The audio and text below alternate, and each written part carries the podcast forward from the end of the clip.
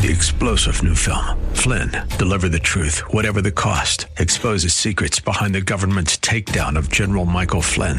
Flynn knew what the intel world had been up to. He ordered the first audit of the use of contractors. This set off alarm bells. He told the truth. He was the most dangerous person for Donald Trump to hire. They had to get rid of Flynn. Flynn, deliver the truth, whatever the cost. Available now. Watch it today. Go to salemnow.com. Salemnow.com. Welcome to Caregiver SOS on air, presented by the WellMed Charitable Foundation, a program providing help and information for our caregivers who are vital to the health and welfare of so many people in our community. You can hear Caregiver SOS on air Sundays at 6 p.m. on 9:30 a.m. The Answer. And now here are your hosts, Ron Aaron and Carol Zernial. Well, thank you very much, and welcome to Caregiver SOS on air. I'm Ron Aaron. We're delighted to be with you. Carol Zernial, our co-host, is here in our studio, and we're uh, going to talk in just a moment about uh, incredible experience Pamela Price had in dealing with the issues involving her mother. But let me remind folks who you are. Carol Zernial is a nationally known gerontologist. She's the executive director of the WellMed Charitable Foundation and the chairman of the board of the National Council on Aging, and spends a lot of time on issues that a whole lot of folks don't want to deal with. Well, you know, unfortunately, that is true. I will say that we in the field of aging are um, in the sort of the minority of uh, fields. But Well- but it's but you know it's incredibly rewarding and thank goodness for people like our guest Pamela Price. Um, you know it takes professionals and it takes lay people, all of us working together to make things better. And a layperson who is a professional writer makes it a lot easier too. Well, yeah, a, a layperson who's good with words, um, Right. The best of all possible worlds. Lots of people who are writers are night owls, and, and I know that there's a lot of debate about uh, whether exercising at night, if you're a night owl, going to the gym or walking in the neighborhood or hopping on that treadmill at home, uh, is that a plus or a minus? Well, you know, that I thought this was a really good question. This actually came from the Washington Post and the researchers from Harvard Medical School, and he was confirming. You know, we were all told don't exercise late at night, Right. too close to bedtime. It'll keep you awake. go- it'll keep you awake. Um, and he says that that's not really true.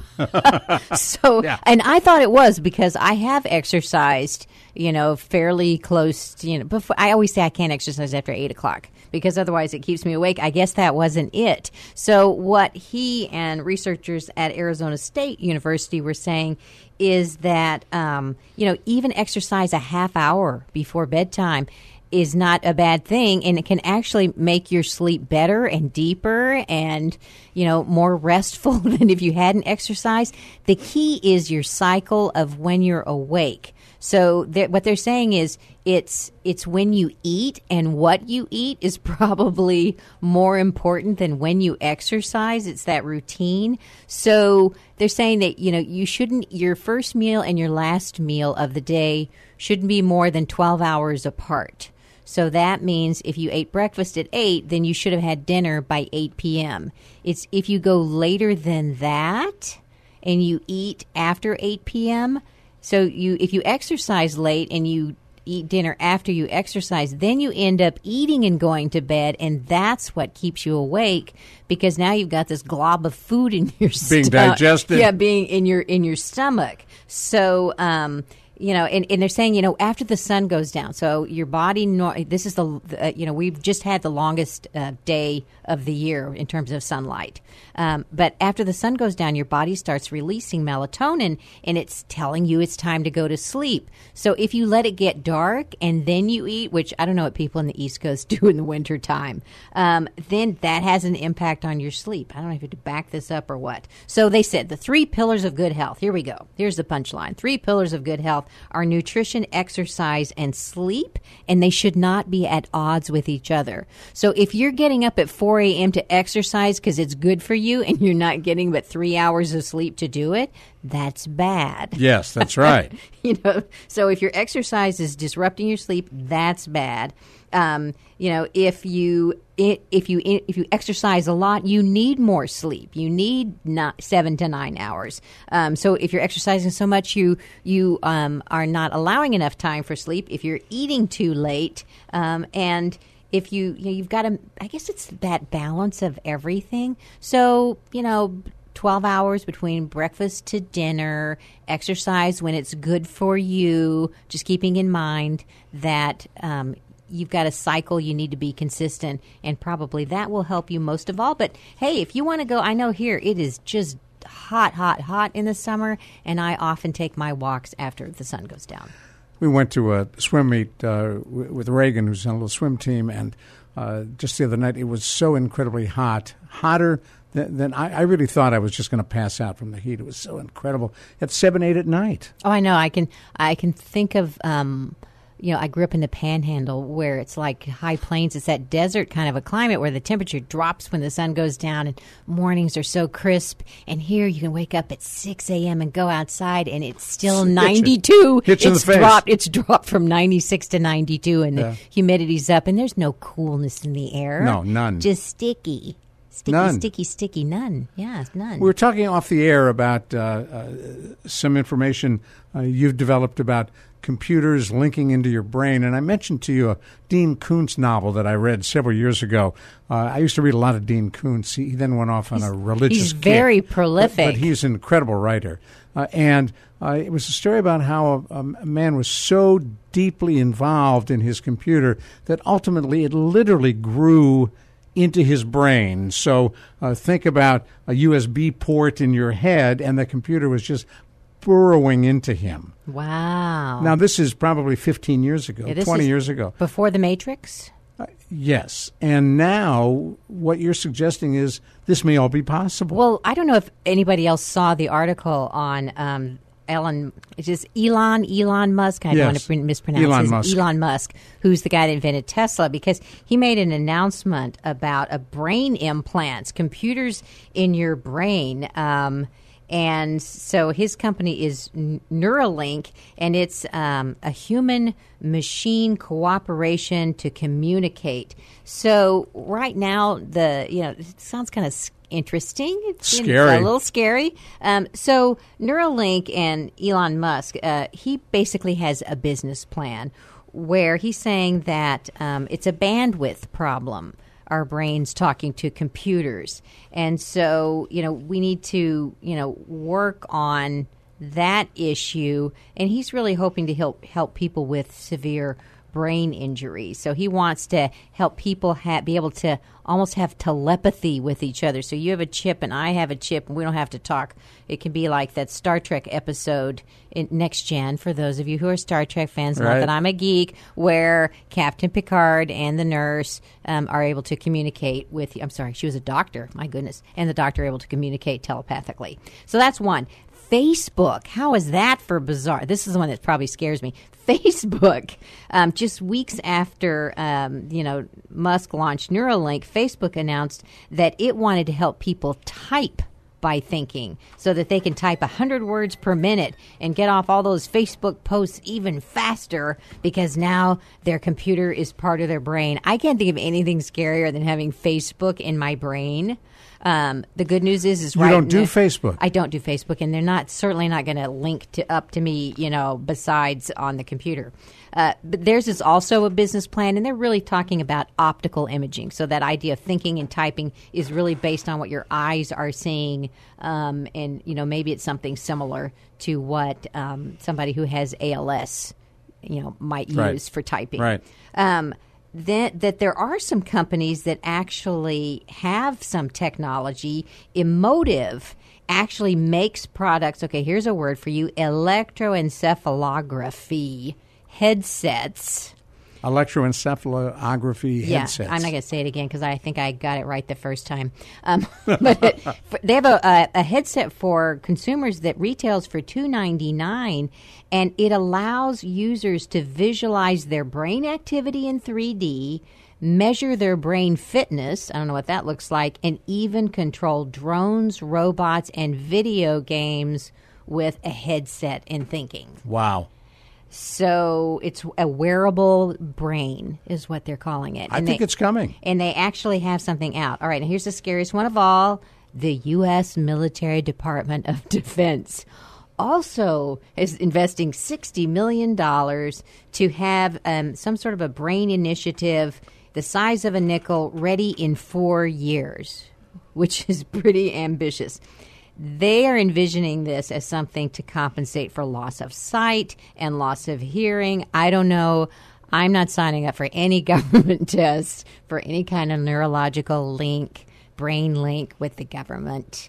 You know, just to be paranoid. Them or Facebook. I'm sorry, I'm not doing. It. I might put on a little Emotiv headset, but I'm not linking to Facebook or the government. Just Wow. Saying, just saying. Don't call me. It's all you know, pretty that- scary. that is, you know, that's you know, robots are kind of fun. This is kind of robots. scary. This is kind of scary. In fact, you read more and more about robots coming in to assist in caregiving. I know. Well, if you watch too many movies, you won't watch. You won't want a robot either. Ruin it for all of us. Yeah, they turn on you. Got to be careful with the robot. Now, a, a neat little segue into suicide. Well, I was going to say, oh, let's talk about some- let's talk about killer robots to killing yourself. Exactly. Ah. So you know, this actually is a is a very important topic that probably, um, if you're a caregiver, this is something you want on your radar screen. White guys, 65 and over. Older men have the highest suicide Yes. completion rates of any age Right. group. And so um, 19% among 45 to 64. Uh, and second highest, actually, second highest rate, 18%, 85 and older. Hmm. Um, and it's because men, you know, once they get make up their minds uh, to kill themselves, use a gun. you know, they yeah, they get a gun. They're not taking any pills. They're doing something really lethal. Um, and suicide is hundred percent preventable if you can catch it in time. So there are risk factors and warning signs that you need to look at. You know, depression, prior suicide attempts. You know, really, it's about that feeling of hopelessness. If somebody starts giving away things that they value, that they are real treasures, you know, that should make your warning go off. If they're having a personality change, if they're abusing alcohol and drugs, um, if they're saying things like, maybe you'd be better off without me, maybe I won't be around. Um, that's all of those are warning signs, and you definitely want to talk to the you know a suicide prevention helpline. There is a national suicide prevention lifeline at 1-800-273 talk. 1-800-273 talk. Um, and so that's for you or someone you know that's in crisis um, and there are local you know helplines as well if you call 211 i suspect you'd find a local suicide prevention line as well And they can make a difference. well, they can make a difference. You can talk the person off the ledge. We've all seen it in a movie. That's not fiction. And a lot of times, a suicide, uh, um, you know, is a cry for help, or attempted suicide is a cry for help. She's Carol Zernial. I'm Ron Aaron on Caregiver SOS on Air. We're going to talk in a moment to Pamela Price, daughter's fears for the future of elder care, writing about the experience she and her mother had in trying to get quality and continual care for her mom. Right here on Caregiver SOS on Air. She's up next on 9:30 a.m. The Answer. It's hard to believe, but this all began in the year 2010. Has it really been that long that we've been Dr. together? Robin Eichhoff, Ron Aaron, WellMed Radio. What a terrific ride it's been. And since then, and continuing, we have talked about everything. We've talked about medical issues, we've talked about legal issues, end of life issues, and the list goes on. You name a disease, and we've covered it uh, with answers for people who have it, aimed primarily at seniors and their loved ones. Seniors and caregivers and grandchildren and on and on. So, why do you like doing radio? Well, I love spending time with you, Ron. Oh, thank you. That's one of my favorite parts. Well, I appreciate it. But I like educating, and I like educating patients and family members. There's so many things that we can do with this outreach. So listen to WellMed Radio and get healthy. Ron Aaron, Dr. Robin Eichhoff. We come to you Sunday afternoons at 5 p.m. on 9:30 a.m. The Answer.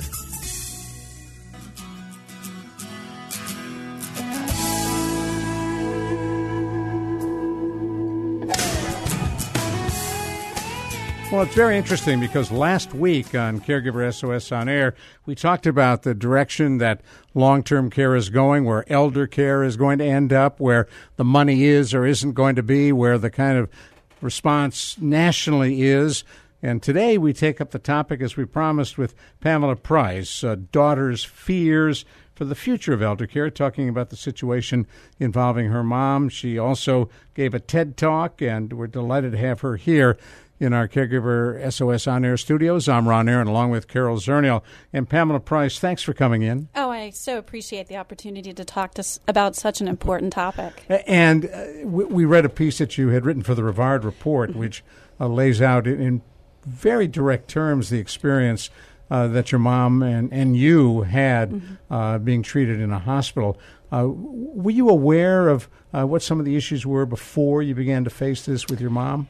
I think so to some extent. Um, quite frankly, my mother's greatest fear when I was growing up is that she would end up in a nursing home. And so that we ended up having to make that choice given the state of her condition and what she required. Um, I had some inkling that things were um, not rosy and easy. Um, with my mother's case, um, she suffered from rheumatoid arthritis and had complications related to that, as had my grandmother, and in fact, my, my great grandfather, too. And um, what I didn't anticipate was the perfect storm that our situation was. My mother was mentally sound, um, completely capable of articulating her needs, but physically could really do nothing without support. And um, You said at one point the only way she could get around was on a gurney. Yes. And what I discovered in all in all of this is that the system looks like it would support a disabled elder, but that's not necessarily the case, and that there are a lot of assumptions made about um, patients when they go into to a hospital setting, whether or not they're coming from a nursing home or a home situation, assumptions about mentally where they are, how well they hear. And I found myself in the position of being not only an elder care advocate, but also really a disability advocate at the same time and helping her convey her specific needs and was really kind of shocked at um, the conflicts that those two different tracks could present for us. so I was not prepared. Well, I I was just thinking about, you know, there's a, a vast difference between someone who is born with a disability mm-hmm. versus acquiring a disability in later life. And so if you are accustomed or you're thinking of people who are younger di- persons with disabilities who are have services that are provided to them and you have the expectation that th- you're going to get that same level of care and service um, because your loved one has grown old and developed disabilities it's just not the case Absolutely, and the sense of independence that she lost and and mourned all the way through her time in a nursing home um, was was difficult for her. Now, were you difficult. involved in her day to day care as a caregiver? Yes and no. One of the things that I've learned over the last several years, whether your family member is in town, in your house, or halfway across the country, if you're responsible and ethical and concerned about your family member, you're on all the time. And so while my mother had a great deal of pride and was not really comfortable with, me taking care of her bodily needs, and we needed a nursing home to, to move her. I gave a lo- there was a lot of emotional caregiving going on, and and I did that was one of the biggest lessons I learned is um, how time consuming that alone can be if you're really plugged in. You wrote p- pretty powerfully about uh, how she didn't want to spend down, how she didn't want to be on the public dole, that it was something that she never wanted to embrace, and yet who can afford private care or, or home care uh, or even institutional care uh, unless you can get Medicaid? Exactly. And, you know, we're at this moment right now where there are lots of people that say they have a good idea, but no one's really listening to those primary caregivers. And those primary caregivers, wonderful story from Boston College in the last couple of weeks, came out, report in the New York Times. Overwhelmingly, the caregiving falls on middle aged daughters. And it comes at a very steep price, not only financially, because they give you know they're- don't perform as well on the job. They're giving up to two weeks a month in, in elder care service to their family member, and many of them have to retire early. Uh, my own career as a writer really had to take a back seat to my caregiving for a couple of years when things got kind of crazy. I needed to be on call 24 hours a day, seven days a week. I didn't know when I get a call to go to the hospital, the ER. Um, because I was very involved in her care, sometimes I would know more about what the pr- protocol was than the person on duty at the nursing home. Very, very much a job. Um, but I, my reward was my mother's interaction with my mother and really coming to know her at this stage of her life. But it took its toll. In fact, couple of years after she moved here, I ended up coming down with um, Graves' disease, which is a thyroid disorder, which is directly tied to stress, Stress. and that's very, very common with middle midlife um, caregiving females. How, are you, how are you doing now? I'm in remission, thankfully. Oh, but good. but but uh, you know, the flip side is is I had great insurance and great doctors and access to great insurance and great doctors. I could afford to get what I needed quickly. Um, not everybody has that, and then so you know we look at it. If we look at it as a bullseye, we have the patient in the middle and their healthcare issues, and you work out from there. It gets complicated. Well, and as we've talked on the show, that um, if you, let's say, you quit your job completely and all you were doing was taking care of your mother, um, a woman who quits her job and becomes a full time caregiver loses over $300,000 in benefits over the course of a lifetime uh, and having to come back to work. And so, you know, your your decision not to to give everything up, eh, you know, there's a, there's a lot of validity, and people should not feel guilty, and they should think very closely about making that decision. And so now we're having to choose between caring for mom and having enough. You know, either having health insurance because you still have a job, or you know, taking care of your own family, your own retirement. And the workplace is changing so rapidly. Even with me, where I could freelance a good bit a few years ago, well, two years off, a lot of my contacts dried up, and so Well, I'm had to go finding myself writers. exactly, which is completely understandable from Mm-hmm. a business standpoint. But now I'm starting completely over in a lot of respects, which is. You know, we talk about making a midlife change. We don't we usually think you're having to basically put your career on life support, but that seems to be a fairly common issue for women for women caregivers. Well, the article you, you wrote for uh, the Rivard Report, it was obviously obviously you're a writer. It's beautifully written. Thank you. And uh, share with our listeners who may not have seen that. Uh, you're talking about uh, your mom going into the hospital, unable to walk, but mentally in great shape, Oh, she was. And, and how the hospital responded to her. Well, one of the things I like to say, the quality of the care that you receive in any healthcare situation is only as good as the time of day and who's on duty in that moment. Why? Um, because, well, there's a couple of different reasons. One thing is just the skill set. You don't know who's who's got what skills that apply to your particular family member. You also don't know what's going on in that person's life. And one of the things I learned from walking this road with my mother is um, certified nurses' aides, nurses. This is a population that is as stressed to the max, quite frankly, as the caregivers themselves. And they may have other things going on in their lives. They're trying to manage. They're not being paid really adequately sometimes, not what they deserve. Um, and so there's that issue. And um, the other issue is when you're a caregiver, when you're a patient and a family member, you're not always, especially in the beginning of this journey, you're not always aware of the culture within a hospital setting. So you may not understand that the last time that the the last thing that you want to do is is try to make a big change that's unreasonable when it's a shift change Because because you might not get a response. And so you have to learn to triage, to use a medical term. You have to learn to triage in the moment what's worth pushing for and what's not. And, you know, I found that understanding that culture and learning to work with it gave us greater power, but that didn't mean that I didn't have problems. Well, did you ever have the experience where you you got that look of you're asking too many questions? I did. And I had different answers depending on who was asking it and why. Um, saying I was a journalist was always a good out. Oh, then, oh, Um, then, then they're like, oh, that's why. I later on, I often got the, "Are you in the medical profession?" no, I've just done this for a long time. Um, but yes, yes, there's there's there's some suspiciousness, suspicion, and, and I certainly understand that because a lot of times when you're a caregiver, you come in, you're emotionally charged, you're passionate about making sure your family member's taken care of, and you may blow your top, or you you may get angry. So there's it. It's just um, this laboratory for emotions. So, how did you deal with in the story you write about your mother needing to be transported on a gurney because of her extreme um, rheumatoid, rheumatoid arthritis? And the doctor recommended it, but no one would provide it. And they wanted you to just fold your mother up into a car, which was incredibly uncomfortable, painful for her, and with no regard for the pain, and just take her yourself. Mm-hmm. So, how did you deal with that? Well, she was actually carried, and then the transport happened, and then we started to get these coverage denied, coverage denied. So I would follow the procedure.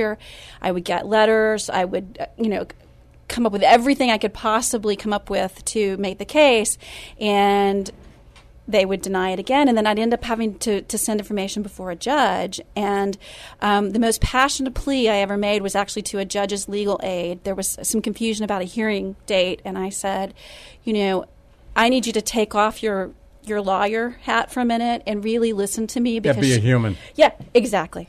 And and work with me and help me solve this problem. And we actually did win that.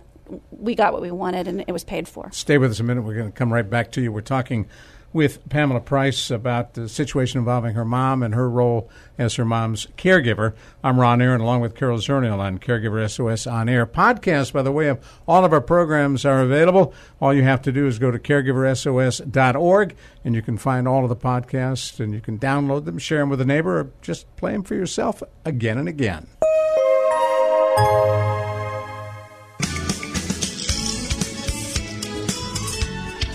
We're hearing the story of Pamela Price's experience as a caregiver for her mom who was struggling with rheumatoid arthritis and the uh, non response she got too often from the hospital and for healthcare professionals. I'm Ron Aaron, along with Car- Carol Zernial on Caregiver SOS on air. Well, you know, Pamela, as I was listening to you, my first thought was, wow, and you kept your cool and you didn't get mad. I was thinking of my own experience in the hospital with both of my parents. And then I heard you say the judge, and I went, ah, you know, that you, you so that's going to the mat when you go to talk to a judge, even if you were maybe more pleasant than I was in person in the hospital.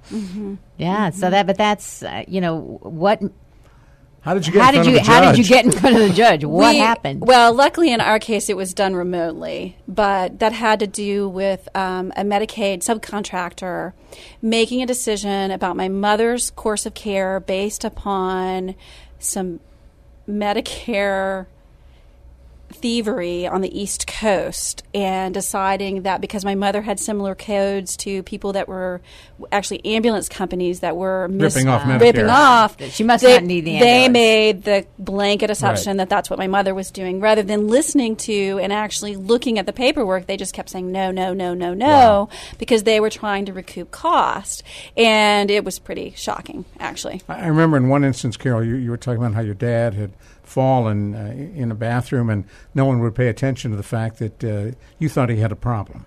Well, we were in the hospital and he had broken three ribs falling over the, the back of the bathtub. Um, and but he the reason he fell was a heart problem. So he was he was in the patient his patient records read heart problem. But they kept coming in and moving him and tugging him and pulling on him when he had three broken ribs and he was in incredible pain. I finally had to tape a sign above his bed that said, I have three broken ribs. Be gentle, please. Wow. Because it was just awful. Well, that brings to my mind a situation that was a recurring problem for us. My mother went septic mul multiple times, Which and- means? which means that you have blood, basically blood poisoning.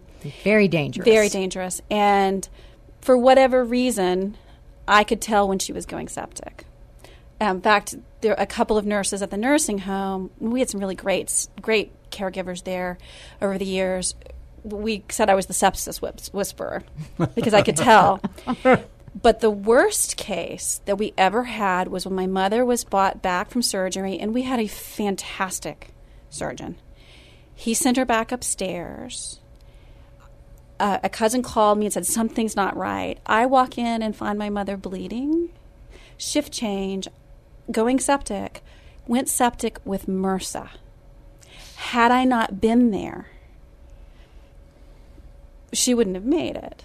Um, later, towards the end of last of her last days and last summer, she passed away last summer. I found myself eh, in a situation where I had to tell them to do a, sept- a sepsis call, and they didn't follow protocol, and I knew it, and ended up t- having to call from inside the hospital outside of the hospital to get action. My mother ended up in ICU again. Right, and the and the MRSA you were talking about is that hospital, very vicious hospital acquired infection. Yes, yes, brutal, brutal, brutal. And she went to actually to go septic from MRSA twice and survive it is unheard Heard, of. yes, it's very high mortality rate. Yeah. In fact, I have a friend whose husband did die of MRSA in Yeah. the hospital. In hospital. fact, it's so prevalent they have an acronym HAIs, hospital acquired infections. Infections, right? We all we all, we all have now. yeah have this lingo. So you know you you talk about as I'm listening to you, you talk about resiliency. You know, um, and you know hearing that you're having to call outside of the hospital to get action in the hospital, Which is just amazing. You know, and you know, that it, it is amazing. Um, and so when you describe really resiliency, what does that mean to you? What did that mean to your mom? Because you said she had it as well. Picking up and keeping going. Um, fi- when we could report things, when we could find channels to articulate this is what's wrong, this is what you need to improve on, um, and finding those moments of real connection and compassion and celebrating them and writing notes. And just to give you two examples, the night that I described where I had to push for the sepsis call, the nurse who received her in ICU was a man who'd been a traveling nurse earlier in the evening. And he said, I knew she was coming. I knew she'd end up here. I saw this was coming. I believe he was former military. I'm not 100% sure of that, but he certainly gave His that- demeanor was such. his demeanor very polished, very professional. He said, "Step outside for a minute." I left for 15 he called me back in 15 minutes. I walked in my mother was sitting up her cords she had um, suprapubic catheter everything was draining correctly. It was the only other word for it was it was artful medical care. And he saved her that night. He bought her time. And I really chose to focus on that from that evening, that quality of care. The other example, and there are other positive moments, um, but one of them is I actually came to collaborate and talk with um, an administrator at one of the hospitals when I walked into her office and said, We have a problem and we need to talk. And she really listened to me and actually put on her lab jacket and went into ICU and told my mother that what my mother had experienced earlier in the week was not adequate um, and not appropriate. And she apologized. Um, those moments of sincerity are lifelines, and they're really, really powerful, even in the face of enormous, um, enormous, enormous challenges. And in fact, the day we put my, pulled my mother to place her in hospice, I was approached by a nurse and a man I'd never met before who told me that because of my mother and the advocacy work we did, that gentleman who was an electrician or an engineer, excuse me, was ordering um, special ADA compliant touchpads to be put on every single floor in that hospital so no one would have the same problem that we had had. Talk about that because you had mentioned off the air that, uh, and with rheumatoid arthritis, it, it provides a lot of deformity Mm-hmm. for bones and fingers and what have you. You were saying that she supposedly had an ADA compliant call button so that Yeah, she she's could call the laughing. nurse. She's Yeah, you laughing about the ADA compliant. I, call I button. laugh now. I was not laughing at the time, but I would go in. We would have to talk about we need some sort of extra measures so that she could reach the nursing stations because her her fingers were so contorted and the cartilage had worn down that in fact that first section of her thumb where the nail is, you could hear the bone rattle because it was no longer connected. Their initial hack, I guess is the hip word for it, was to tape a Coke bottle, li- the Coke bottle lid, those plastic bottles, with some cotton and a piece of tape across the top of it, thinking that she could use that to press to call. No, she couldn't. She couldn't. now, again, looking for resiliency, who came to her rescue eventually? An administrative assistant in the office downstairs who she herself had arthritis drove to another hospital to find her a touchpad. Wow. Again, there are these glimmers that, you know, as, as much, there's so much that we need to change and fix. There are some real heroes and heroines out there. And, you know, as I get more distance from sort of the drama of it all, trying to keep my eyes focused on the resiliency, um, those, those, those moments of change is important too. So, so, what is it you'd like to see happen? Why are you speaking out about this?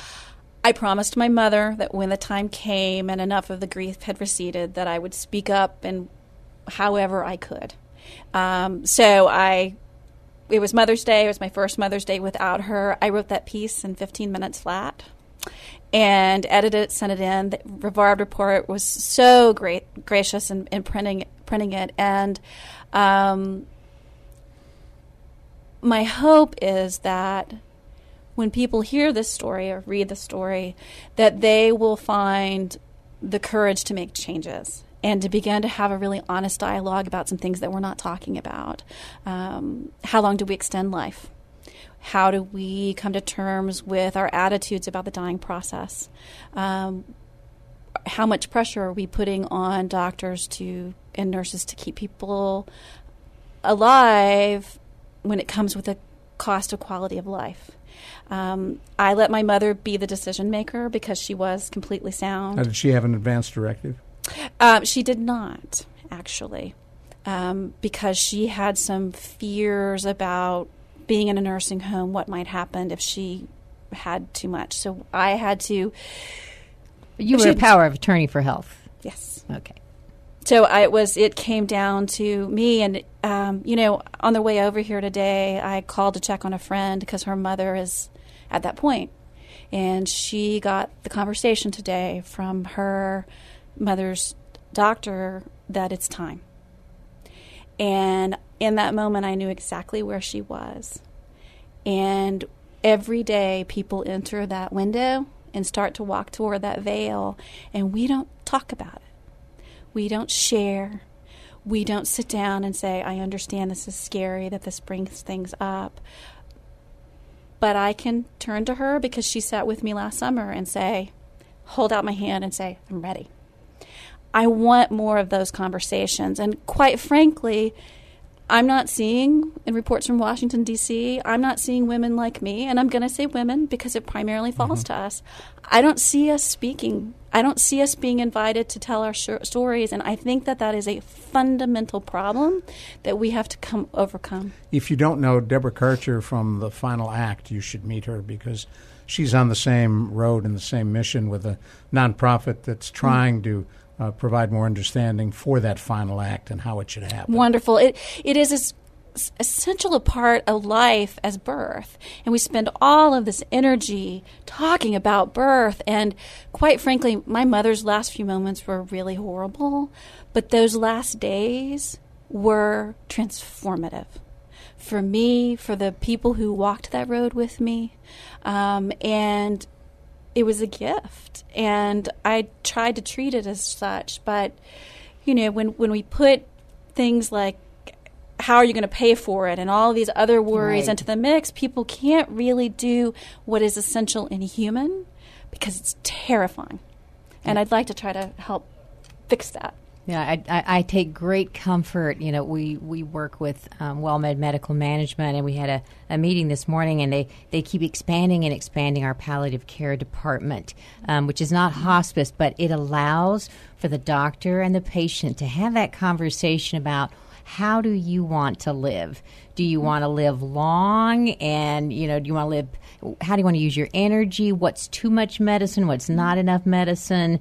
you know, and to really make those choices while you can or, or as a family, mm-hmm. you know, to have you involved and hear what your mother has to say mm-hmm. uh, and make sure that you're able to help carry out those wishes. Mm-hmm. Um, and so I take great hope that that's a department that's probably growing faster than any program in our primary care group. Well, I, I mentioned Ram Dass, who I, I, ran across his quotation last year when mom, my mother was dying, and that idea of we're all walking each other home. And I think that that is such a lovely place to begin that conversation of how do you want to walk? How do I want to walk? How much do you want to lean on? For how long? I think it's, it's, it's a really powerful set of conversations to have individually, but also culturally, and it's time. Well, I hope that you will continue to. Um, have those conversation and, and draw up those issues because I, I believe that you're right. Uh, we haven't had nearly enough dialogue, um, and women still outnumber the men 60 40 in terms of caregiving. Men are creeping in, but they got a mm-hmm. long way to go, especially on the emotion, some of that emotional support mm-hmm. um, that goes hand in hand with uh, being the female. But I love what you said to your husband, Ernie. Don't think I'm going to be here for your caregiving. No, I, I didn't say. I said don't. I'm not going to I'm do the hands on. I'm not. I'm going to do that. I'm not doing the hands on. Right. So I've had this discussion. You know, we've Yeah. we've been through that, and I'm assuming we're we're just not going to do that. Our long term care is going to be together in a facility. We're both moving in, and we're going to you know probably cause all kinds of problems. Uh, I'm- I'm sure of that. Thank you so Thank you, much. Pamela, if, uh, really. you, if folks want to get involved in supporting what you're doing, how do they do that? Well, right now I have a blog. It's redwhiteandgrew.com. There is some information up there about elder care. Um, I'm happy to, to talk with people if they want to send a message. Um, You need to say that again. Red, white, red, and grew. red, white, and grew.com. Thank you. Appreciate you coming in. Yeah, thank you. Thank you very much. Pamela Price. I'm Ron Aaron along with Carol Zernial. Up next, Take 10 on Caregiver SOS on air on 9.30 a.m. The Answer. It's hard to believe, but this all began in the year 2010. Has it really been that long that we've been Dr. Robin Eichhoff, Ron Aaron, WellMed Radio. What a terrific ride it's been. And since then, and continuing, we have talked about everything. We've talked about medical issues, we've talked about legal issues, end of life issues, and the list goes on. You name a disease, and we've covered it uh, with answers for people who have it, aimed primarily at seniors and their loved ones. Seniors and caregivers and grandchildren and on and on. So, why do you like doing radio? Well, I love spending time with you, Ron. Oh, thank you. That's one of my favorite parts. Well, I appreciate it. But I like educating, and I like educating patients and family members. There's so many things that we can do with this outreach. So, listen to WellMed Radio and get healthy. Ron Aaron, Dr. Robin Eichhoff. We come to you Sunday afternoons at 5 p.m. on 9:30 a.m. The Answer. This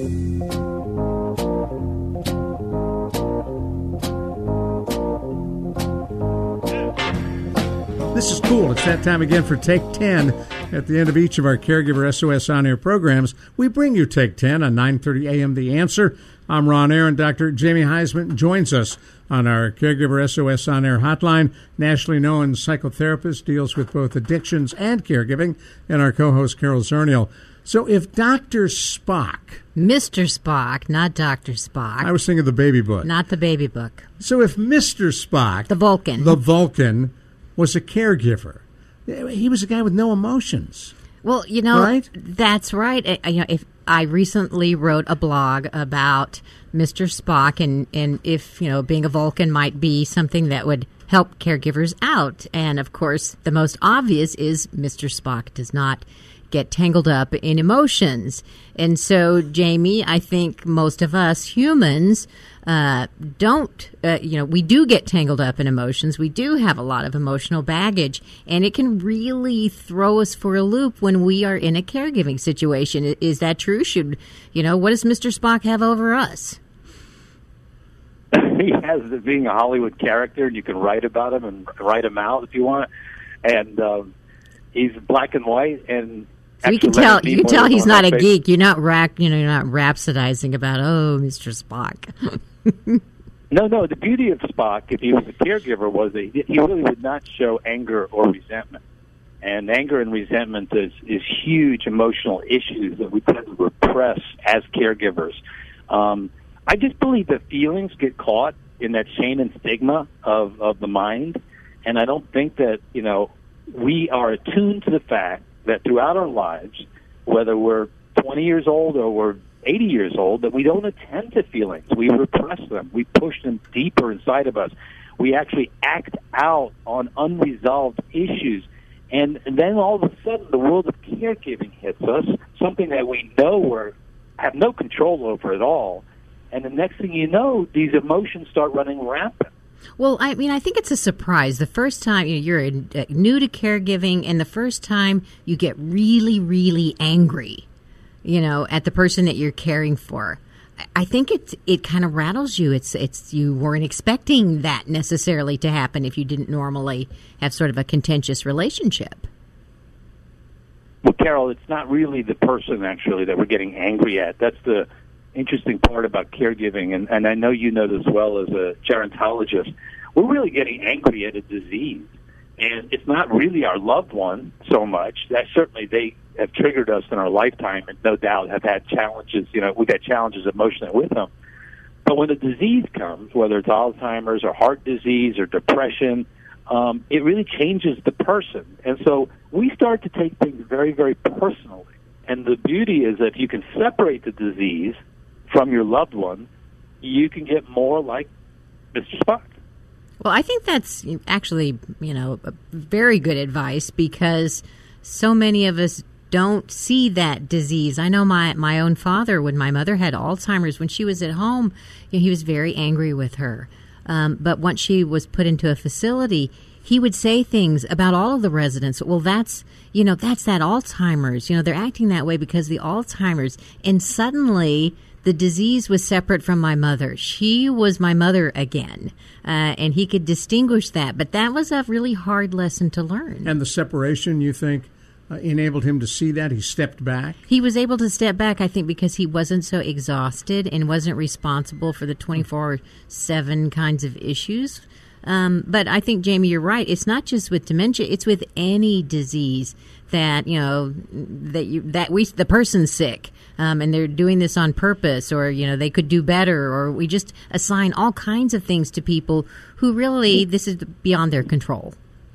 It's the disease. Well, you know, Carol, uh, there's a truism in psychology that we don't look at enough, and that's that anger is often a cover for sadness, and that it's frequently a lot easier for us to get mad and angry and pound our fists than to cry and and to grieve and and and to really get in touch with the sadness of something again that we can't control. And so that's the beauty of commiserating together. That's the beauty of trying to get into a support group when you're going through this range of emotions as a caregiver.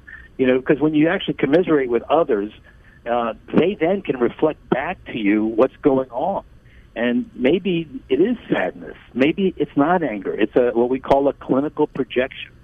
Yeah, but some caregivers get so angry sometimes violent, sometimes abuse the one who is the care recipient. Uh, and they can't control that, or so they think. What drives that? Well, pathology does, clinical pathology. Again, if you're going to go into caregiving and actually go through what you just described, Ron, chances are you were kind of like that before caregiving came around. So the baggage that's accumulated ever since you were a young child that's been unattended to, that you haven't seen a therapist, that you haven't gone to a group, if you will, that you haven't become aware and, and transformed yourself, you're going to carry that into this relationship with your loved one. And, you know, Katie barred the door because you can really get angry and go postal, if you will, um, when you carry this. That's why it's so vital for us to embrace psychology or embrace a therapist embrace a third party that can be there for us and to hear us cry, to hear this, if you will, just like you said, this unruly anger that comes out and allow us to self examine it in a safe place.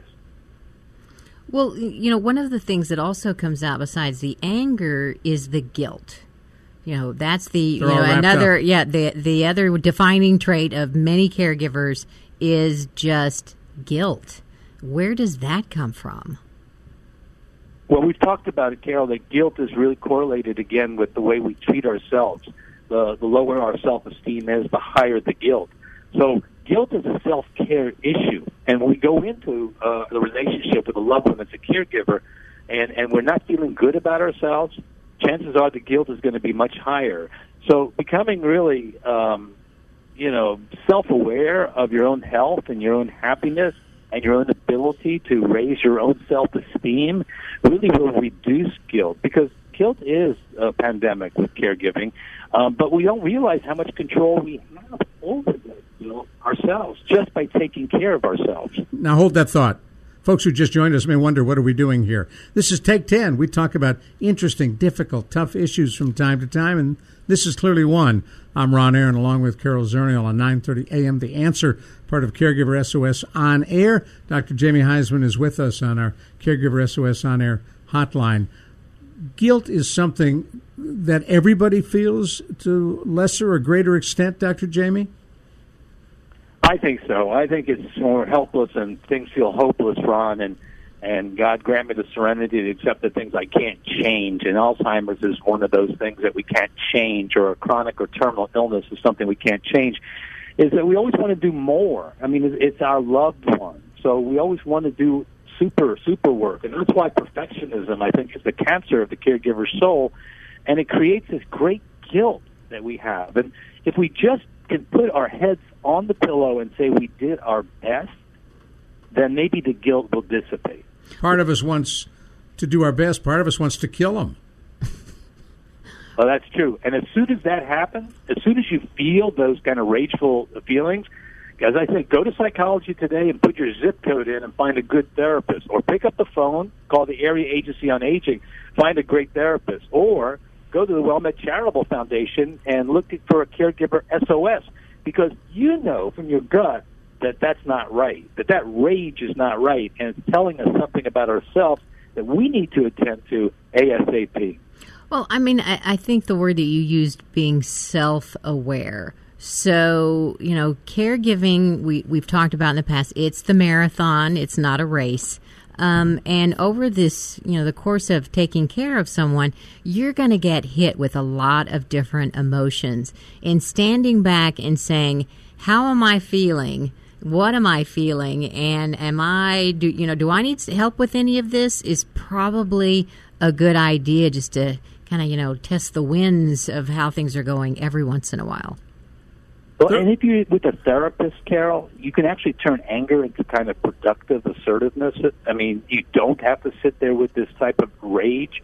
Uh, it shouldn't be a, a cue to attack the other person. You can actually, like you said, when you become aware and start transforming and working with a third party, you can actually use this anger for purposeful reasons and actually set up a, a self care plan. Like I'm not taking good enough care of myself. That I do have too much guilt, and there's things I can do to help myself, and that's ways to redirect the anger. Bingo. Got to stop you right there. Thank you, Dr. Jamie. Appreciate it. Take 10, part of Caregiver SOS on air with Dr. Jamie Huysman and Carol Zernial. I'm Ron Aaron. You hear us at 9:30 a.m. The Answer Sundays at 6 p.m. You've been listening to Caregiver SOS on air, presented by the WellMed Charitable Foundation. Email suggestions and comments on this radio program to radio at wellmed.net. And join your hosts, Ron Aaron and Carol Zernial, for another edition of Caregiver SOS on air on 9:30 a.m. The Answer. Three-star general Michael J. Flynn, head of the Pentagon Intelligence Agency, knew all the government's dirty secrets. He was one of the most respected generals in the military. Flynn knew what the intel world had been up to. He understood its funding. He ordered the first audit of the use of contractors. This set off alarm bells. The explosive new documentary, Flynn, Deliver the Truth, Whatever the Cost, and covers the facts behind this scandal. Flynn told the truth. He was the most dangerous person for Donald Trump to hire. I find out the worst enemy that I'm going to face in my life is right here in America. They took my assessment and they wanted me to change it. And I was like, I'm not changing it. They had to get rid of Flynn with in depth interviews, archival footage, and never before seen personal records of the man behind the headlines. I just felt like I was drowning. Flynn, deliver the truth, whatever the cost. Available now. Watch it today. Go to salemnow.com. Salemnow.com.